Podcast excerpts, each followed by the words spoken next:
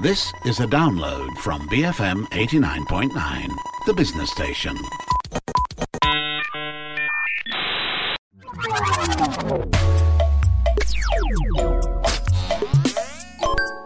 Hanif Baharuddin, and this is GG Well Played, the show that talks about all things video games.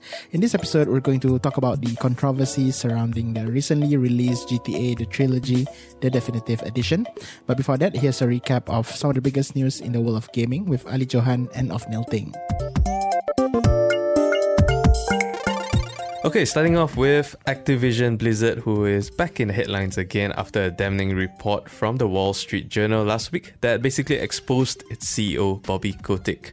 According to the report, Kotick has apparently been aware of the various sexual misconduct allegations at the company for years and has had his own history of abusive behavior and mismanagement himself. Yeah, this definitely does not bode well for Bobby Kotick. Uh, there were many shocking allegations from the report, including his failure to transparently inform sexual assault allegation to his own board of directors and sort of quietly settled with the victim on the side. Uh, he himself has reported to have been involved in some abusive behavior as well, including harassment and threatening to kill one of his assistants. Uh, there were reports of these behaviors that you can perhaps read uh, in the Wall Street Journal in a more detailed manner. Yep, Activision Blizzard has since come out to express their disappointment towards the report. Kotick has defended himself in a video message that was sent to employees, reiterating that the company is moving forward with a new zero tolerance policy for inappropriate behavior, and zero means zero. However, the advocacy group formed by Activision Blizzard employees, called a Better ABK, have called for his resignation and have staged a walkout. Yeah, and despite that scandal, though, he will still remain the CEO as for now. And uh, regardless, uh, this latest news is beginning to make other industry players uncomfortable with both PlayStation boss Jim Ryan and Xbox's head Phil Spencer sending internal memos to their employees expressing their concerns at the situation that's currently unfolding at uh, Activision Blizzard. Um, they both feel that what Activision Blizzard are currently doing is addressing the issue properly. As usual, we will bring you more updates to this story as and when it develops. But moving on, Malaysia's well known art and animation studio Lemon Sky has been fully acquired by iCandy Interactive. For those of you who are not so familiar with iCandy Interactive, they're one of the biggest indie game studios in Australia and Southeast Asia and is listed on the uh, Australian Stock Exchange. So, with this acquisition, uh, they now become the biggest indie game studio in Australia and Southeast Asia, with a number of full time employees that's close to about 500 people working in a AAA game development, game art, animation, and 3D modeling. And for now, more well known for their mobile games, but the acquisition will hopefully also push the company's vision to expand into developing casual and AAA gaming experiences through blockchain technology, jumping in on the metaverse trend as well. Besides game development and publishing, iCandy Interactive has a significant role in the development of the Global Esports League and platform, co founding Esports Players League, ESPL, with members across 17 countries in Southeast Asia, South Asia, Latin America, and Europe. Right, now moving on, Xbox lead Phil Spencer, he shared his thoughts on game preservation in a recent interview with Axios, and his solution to the problem is legal video game emulation. So, as we know, with games existing largely in digital formats, a lot of the conversations are now centered on game preservation, especially with some consoles offering limited support in backwards compatibility and support on the digital storefronts that can be pretty vague in the long run. Phil Spencer has had his say on the subject, and he hopes that the industry will work on legal emulation that allows modern hardware to run any older games. And of course, video game emulation has long existed, but its legality has always been called into question. Yeah, interesting suggestion coming from the Xbox head, and you can perhaps see that at least on the Xbox front, the effort to make games backwards compatible seems to be the highest currently, with the Microsoft console giving gamers the most access to older games via their various services on offer. And we hope that this conversation will happen more often, uh, especially since the issue of game preservation is actually a real concern, especially among gamers who primarily buy games digitally. And last but not least, the latest Battlefield that was released recently, Battlefield 2042, is now one of the most negatively reviewed games of all time on Steam. Ooh, all time. Uh, there seems to be a race to be the worst these days, with Konami's eFootball 2022 occupying the bottom of the table after their disastrous launch last month. Well, Battlefield 2042 is competing on that front after the game, which seems to have a few very interesting ideas, uh, was released full of bugs. Yeah, and that game received 31,000 reviews on Steam, uh, with the majority of the reviews uh, mostly negative, you know, less than 10,000 reviews giving the FPS a positive report. And the game itself was released just last Friday, uh, full of bugs, including server problems and hard crashes. Wow, this is no way to release a game. Uh, this is the beginning of a recurring theme for the series with previous releases and iterations facing almost similar problems during launch.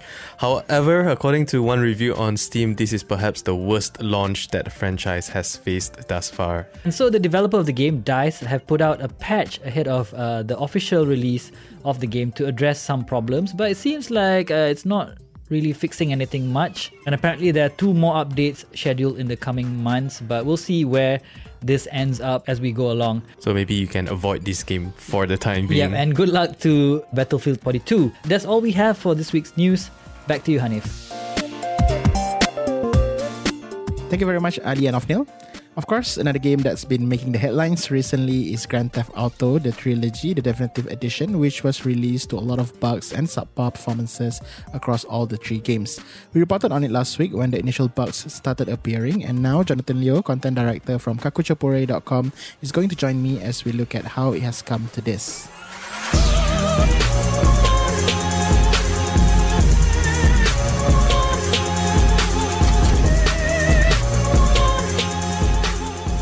A lot of stuff starts popping up behind the scenes rather than what Rockstar actually announced publicly. Like all they did was just announce, like I think it was a few weeks ahead of time. Uh, yeah, we're releasing a trilogy, the definitive edition. Although in retrospect, definitive is really pushing it. Um, yeah, so they yeah they they are working on this. They actually got a porting uh, development house called Grove Street Games, who I never heard of until now and they probably were working under a pretty tight deadline for all you know. And the crazy part was apparently there were rumors floating around that this port for the definitive edition was based on the mobile version of the game that came out on mobile phones like I think it was a couple of years ago, which is not the way you're supposed to do when you are declaring this this uh, remaster a definitive edition because the game was actually originally on the PS2 and then there's a PC code for it too. So it's a bit weird why they did this and made this decision. And it really shows right after the game came out because there were so many comparison photos on Twitter, footage and whatnot going around where the definitive edition looked definitely worse than the original game from uh, two decades ago. Hmm. And I think like a couple of weeks prior to the announcement, they started, I guess, or rather during the announcement itself, they also announced that they're gonna pull all the original versions of the games uh, from from the store, right? Yes, um, that's a really bizarre thing that Take Two did. I don't know why they did that, but I mean, we can probably talk about that later about why why these remasters are being done the way they are. Like they just they just want to put focus on the the definitive edition, the new version of the trilogy, definitely for profit reasons, which we'll talk to, which we'll touch upon later. So all these rumors about the code being uh, exactly the same with some notes here and there, that's all true because there are some data miners who actually opened up this version of the game and they actually found some licensed music that was still in the this version of the game with expired copyright. And then if they actually release that, they could get into big trouble with the recording labels. Like if your expiration for those songs are done, you have to remove those songs. Apparently, the code for those songs are still inside, the files are inside. It's just that it's all hidden underneath some code where just you can basically just press once and also actually turn it back on or turn it back off, basically. And also there were even some notes from the Rockstar developers that dated back to the development of the game, the original PS2 PC versions that went on to the mobile and then eventually went on to this port of the game it's uh yeah, I'm surprised they did not clean that out. Like these are all notes that they actually put on the side and whatnot. And there's even the hot coffee mod, uh, the hot coffee code inside the game, which actually should have been removed, but they apparently that code is still inside this version of the game. So for those who don't know or too young to know about hot coffee, so San Andreas back in the day, they had a mini game where you bring a girl back home and you know do the deed in what they call a hot coffee mini game lah per se, like Simon says, but you know for that kind of stuff.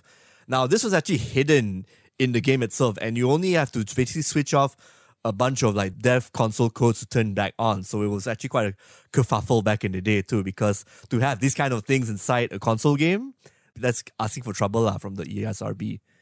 So yeah, they have all this stuff in, like all this legacy stuff that the programmers and the porters should actually removed or find some way to clean it out just to make this remaster fresh. But maybe they did not have enough time, or maybe they were inexperienced enough, or maybe they were again, maybe Rockstar just didn't care, you know, quality control and whatnot. So it's so many factors here. Yeah, and we're not talking about you know a recent game, right? These these are old games, like literally like almost 10, 20 years. Yeah, yeah. These are old games where they actually have like the PC and the PS2 versions of it still existing. Like I don't know why they actually chose to actually port the mobile version instead of porting the original source with you know some tweaks. I mean, if you are a company like Bluepoint Games who are very familiar with remastering games, that's common sense basically. You just have to tweak the controls, tweak the UI, maybe some anti-aliasing um, tweaks here and there just to make sure it shows up on the correct ratio and it's like just moves just nice and then don't tweak much else.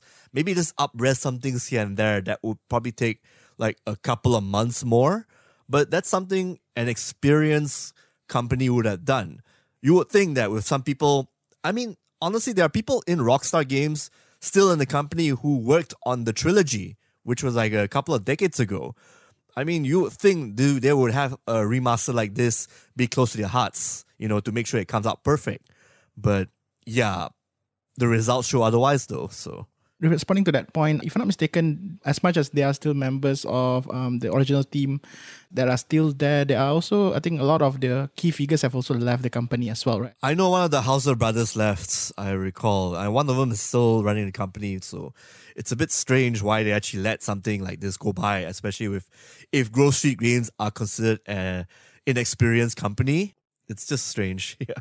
Yeah, and I think that's that's the thing, right? These days, this whole remaster remake thing is a, is a trend, right? And I think another open world game that uh, has recently um, received a remake, not a remaster, it was uh, Mafia Definitive Edition, right? And that game was a total remake, not even a remaster. Whereas this one is a quote unquote remaster, and I don't think a lot of people expected that much anyway from them. Is you know just like a little bit of facelift, right? Because it's not a remake from the ground up. So the fact that they can screw this up, you know, at this level, it's kind of like sad if you think about it. Right? It's boggling. It's mind boggling boggling to say the least, man. It's very mind boggling. I should also mention the Mafia remake was actually pretty good. You guys should check it out if you can. Yeah, and that was like an actual remake, right? That's the weird part, right? I mean, to apparently yeah take the mobile edition of the game and remaster it and call it the definitive edition is one thing. But the fact that they even decided to stop selling all the original versions of the game which can be accessed via you know the newer consoles on PS4 or or even on PC right? So so that's that's the the weird part. It's as if they they really want to funnel uh, everything towards this particular definitive edition quote unquote. Uh, but yeah, at the same time, yeah, I guess it backfired. But the fact that I think the red flags, to be fair, are there, right? The fact that they didn't release any gameplay footages, and also the fact that they didn't release any uh, review copies as well, right? Oh yeah, I think you only got a review copy on the day itself, so that's very telling. I've actually talked with some people who actually played through most of the remaster and they did not like what they saw. They went through a lot of bug crashes, a lot of graphical glitches. Like what you see on Twitter, is what you are experiencing in the game itself. It's crazy. Uh, a lot of crashes here and there, and some cutscenes where you think they will be untouched, but apparently some characters come out in the T pose kind of formation when you when they're actually revealed, which is very yeah, it's so weird for this. I don't know how how this actually got by Rockstar, or maybe they do and they just don't care. Again, the story is all behind the scenes, right? So Mm. Do you think that they were under pressure to actually deliver something considering the backlash that they got recently with the GTA 5 for the next gen consoles? Um, that shouldn't really be an issue because people are still playing GTA 5 as we speak. I think this was done as a way. F- it could be a financial reason why right Rockstar is doing this, like to close off like the old games to make people focus on the new game. Like it actually would look good in their portfolio. Like imagine if like the only reason Take Two and Rockstar would do this again, financial reasons. Remastered games would actually command a higher price tag. Obviously, not to like 60 or 70 US, but you know, slightly lower. Because you know, like when you buy a two decade old game right now, it's probably going to be like what five, three US or so, right? So with higher sales for a particular remaster of a game that that's beloved by all, it will probably look good in the quarterly financial reports. So with all the pre-orders coming in for this, that they can probably use that side of the story and make them look good for the like the next you know financial backing for financial forecast fiscal year reports later on. But in the long term gain, it's not going to work out. Definitely. That was Jonathan Leo, content director at gaming website kakuchopurei.com, chronicling the recent controversy surrounding the release of GTA, the trilogy, the definitive edition. We're going to make way for some messages. Stay tuned. This is GG Well Played on BFM 89.9.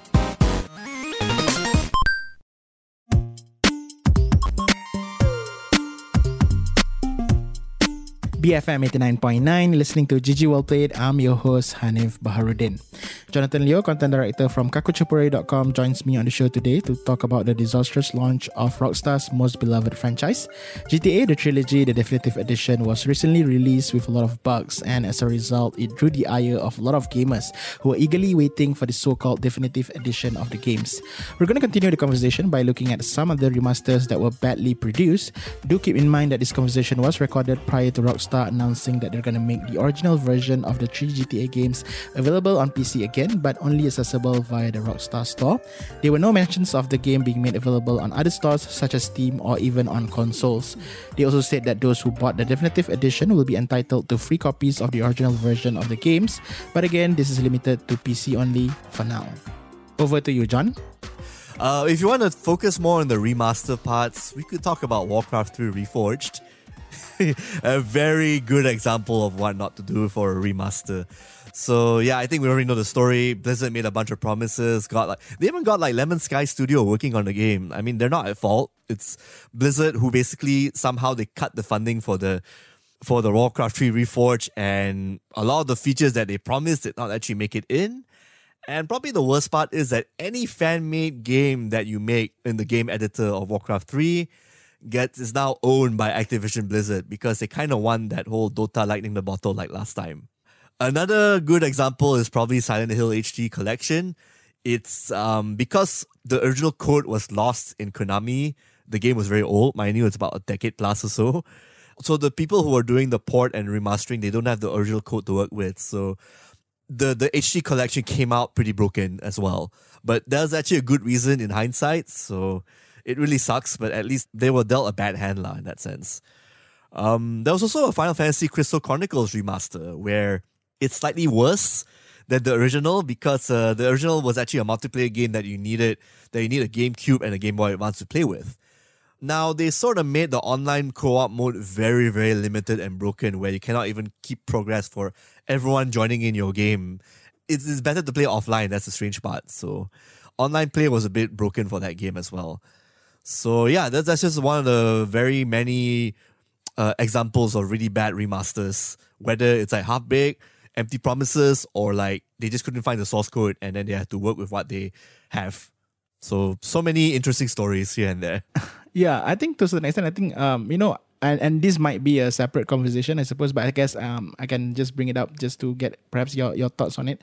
Um, yeah, these days we see a lot of uh, companies, you know, releasing uh, remasters of, of their old games, right? And I think to a certain extent, uh, as a gamer, I myself, you know, kind of like am okay with it to a certain extent. Uh, but you know, some gamers have said that these are all, the uh, attempts at trying to, I guess, make extra money on the side, right? Just for the sake, right? And it gets worse when you see, you know, bad remasters, right? And uh, you know, some people have also used this situation to argue for, um, you know, better uh, inventory management for for older games especially right? You know um, you know this is essentially why i guess some people are arguing that you know digital copies are not really a good thing because you know in, in the long run it's difficult for you to keep all these games eventually. So yeah it's, it's kind of an interesting situation if you think about it because it all one way or another ties together right?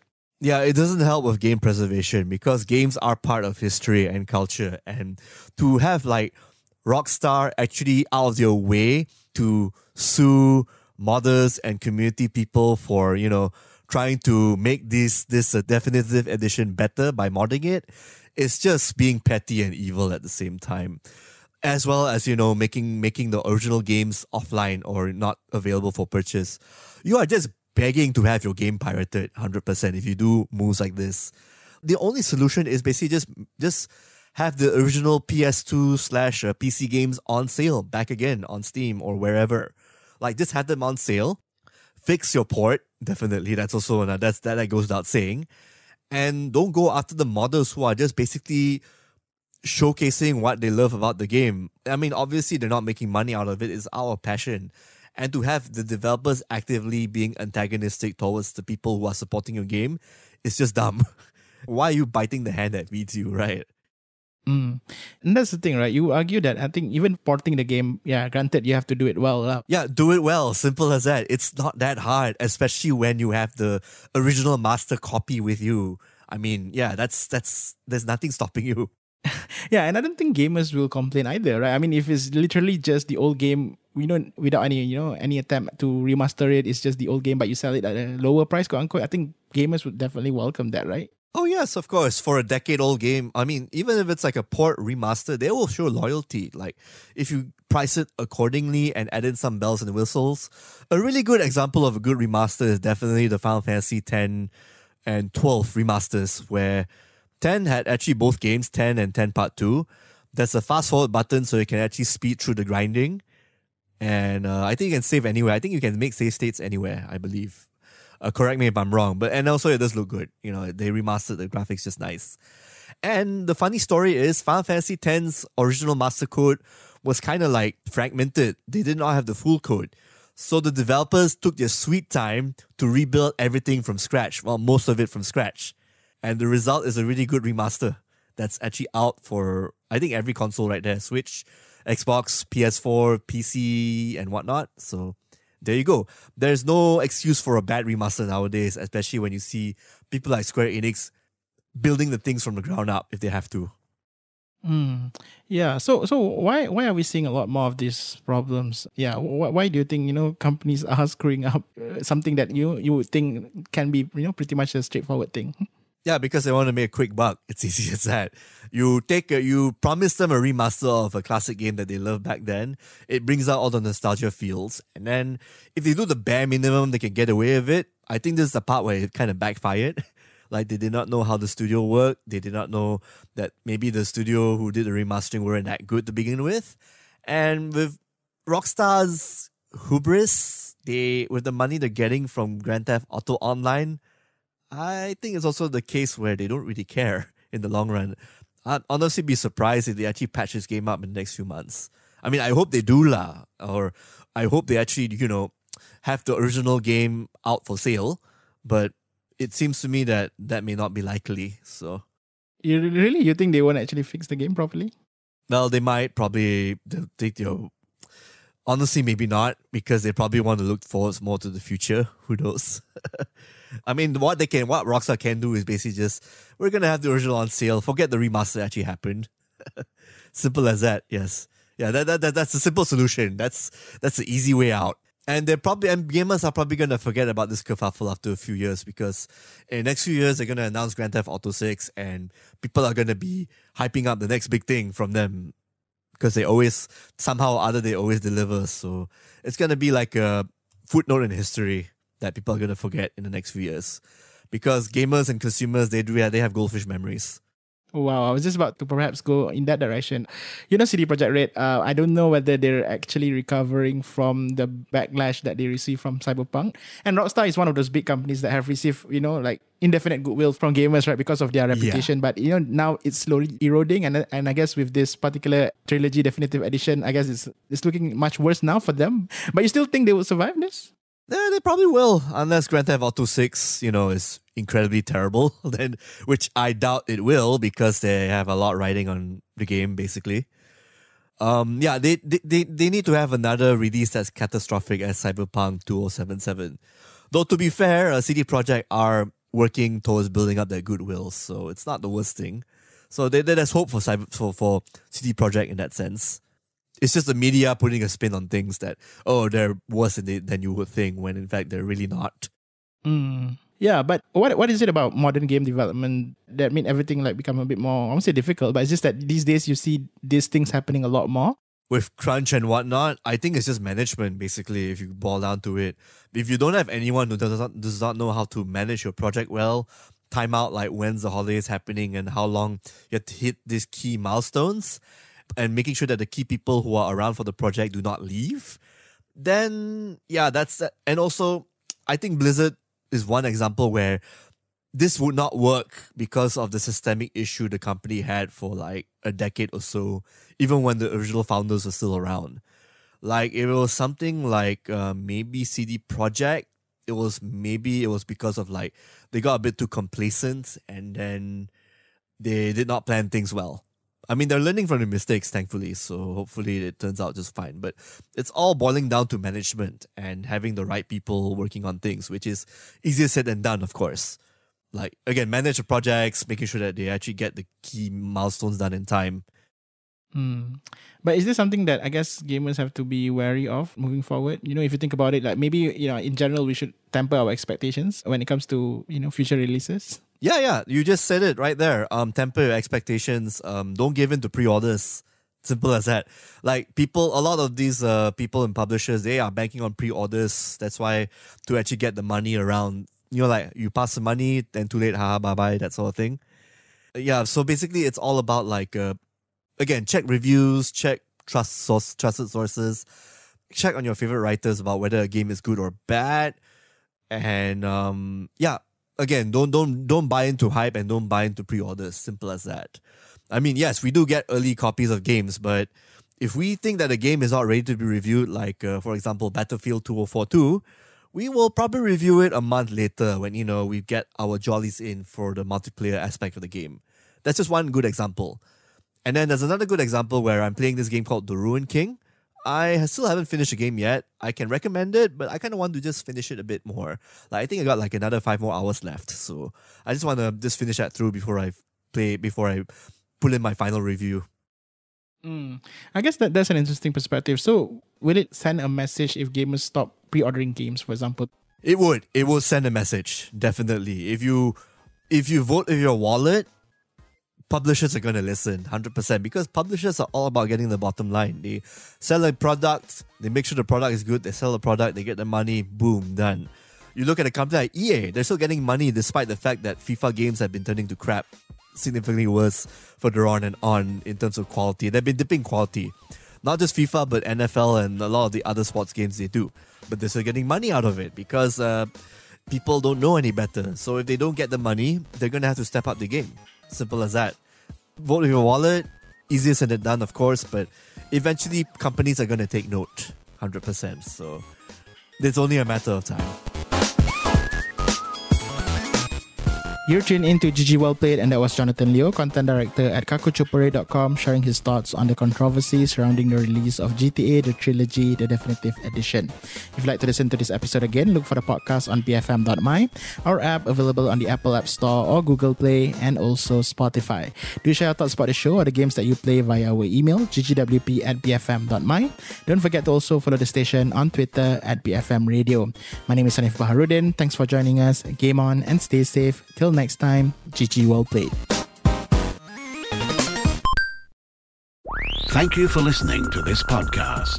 To find more great interviews, go to bfm.my or find us on iTunes. BFM 89.9, the business station.